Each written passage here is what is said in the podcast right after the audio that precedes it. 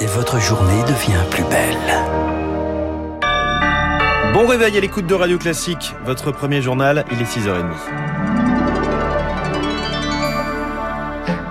La matinale de Radio Classique avec François Geffrier. Il était le magnifique, le professionnel, l'incorrigible aussi. Jean-Paul Belmondo est décédé hier. Il s'est éteint tranquillement, selon son avocat Bébel, 88 ans, 80 films, impossible de tous les citer. L'idole d'une génération, une icône du cinéma et des répliques cultes, comme dans l'itinéraire d'un enfant gâté de Claude Lelouch en 88 ou L'As des As de Gérard Houry en 82. Tu vas apprendre à dire bonjour. La chose la plus importante dans la vie. Dis-moi bonjour? Bonjour. Non, là, t'as l'air de me dire au revoir. Dis-moi vraiment bonjour. Bonjour.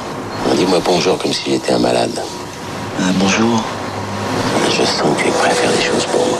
Quel genre de type je suis d'après toi? Ben, le genre aventurier. Et c'est quoi un aventurier? D'Artagnan, Zorro. Si un aventurier c'est un type qui n'est heureux que quand il nage dans les emmerdements, alors d'accord, je suis un aventurier. Parce que les emmerdements, dès qu'il y en a quelque part, je peux pas résister, je plonge.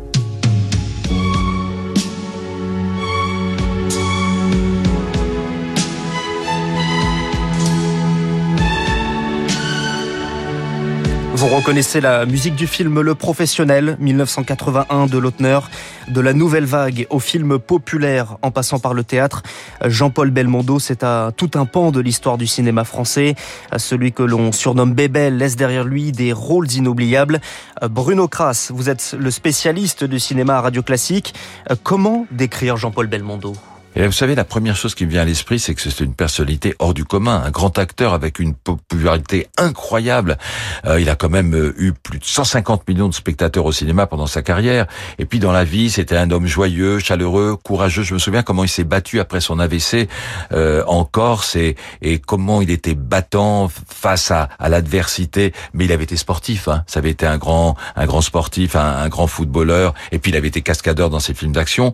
Mais avant d'être le bébel que connaît, ça a d'abord été un vrai théâtreux et personne ne le sait maintenant dans, notre jeune génération. Mais il avait, il avait joué sur les planches beaucoup à l'époque du conservatoire euh, où il est entré en 1952 à 19 ans. Il a joué nous, il a joué Molière, Goldoni, Courteline, Racine, Monterland.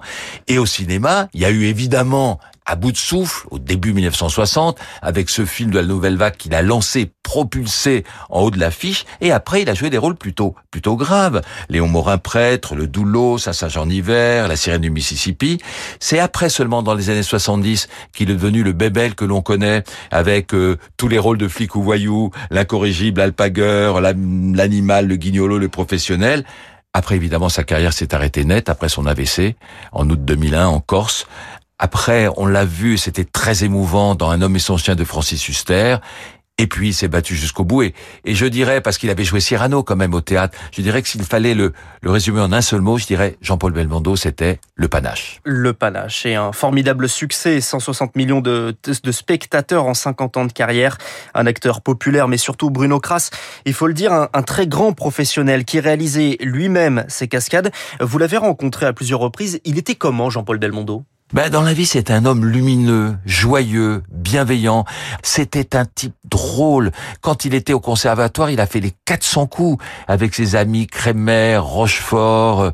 Pareil après dans ses films. C'est lui qui a voulu être cascadeur. C'est lui qui voulait pas qu'on le double. C'était un fou furieux, mais dans le meilleur sens du terme.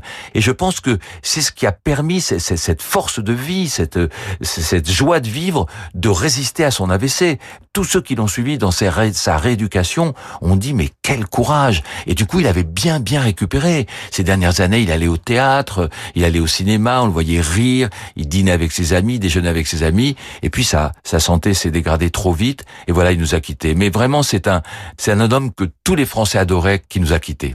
Merci Bruno Kras. Bruno, on vous retrouve à 7h40 dans les spécialistes avec Renaud Blanc pour évoquer cette carrière hors norme. Charles Bonner, réaction très nombreuse à la mort de Jean-Paul Belmondo. Oui, à commencer par celle d'un autre monstre sacré du cinéma français, souvent comparé à un rival. Alain Delon se dit complètement anéanti. C'est une partie de ma vie. Tu vas me manquer, clame Jean Dujardin, présenté comme l'un de ses successeurs. Emmanuel Macron salue un héros sublime, un magicien des mots. Jean-Paul Belmondo, un patrimoine national selon l'un de ses biographes, Guillaume Evin. On a tous quelque chose en nous de ce bébel. C'est un morceau de France. C'était un des acteurs les plus doués de sa génération, peut-être même de plusieurs générations. Il avait la faculté de tout jouer, pas seulement euh, les flics ou les voyous. Belmondo a réussi à être à la fois un rêve de cinéphile, puisqu'il a tourné avec les plus grands auteurs de la nouvelle vague, que ce soit Godard, Sautet, Truffaut, et en même temps, il a su être un acteur immensément populaire. Et enfin, Belmondo, surtout, la particularité, c'est qu'il a parfois joué dans des mauvais films, mais lui, en revanche, a toujours été bon. Et ça, c'est pas donné à tout le monde. Guillaume Evin qui publiera le mois prochain une autre biographie de l'acteur. Un hommage sera rendu à Jean-Paul Belmondo, indique Roselyne Bachelot, la ministre de la Culture. Les détails ne sont pas encore fixés. Et nous reviendrons euh, sur la mort de Jean-Paul Belmondo tout au long de la matinée. 6h36, le reste de l'actualité en bref sur Radio Classique. L'Institut Pasteur de Lille cherche des patients pour un essai clinique. Doit mesurer l'efficacité du clofoctol, un traitement qui pourrait s'avérer efficace contre le Covid. Les patients recherchés doivent être âgés de plus de 50 ans, non vaccinés présentant au moins un symptôme de la maladie. En Guadeloupe, la situation s'améliore. Le pic des hospitalisations est passé. Effet du confinement sur l'île, selon le directeur médical de crise du CHU de Pointe-à-Pitre. Il reste vigilant. Le virus circule toujours. Et puis la légende du football, Pelé, 80 ans, opéré samedi d'une tumeur suspecte au côlon. On a appris l'information hier. L'hôpital où il est soigné indique qu'il est en train de récupérer. Merci beaucoup. C'était le 6h30 signé Charles Bonner. Prochain journal à 7h avec lui.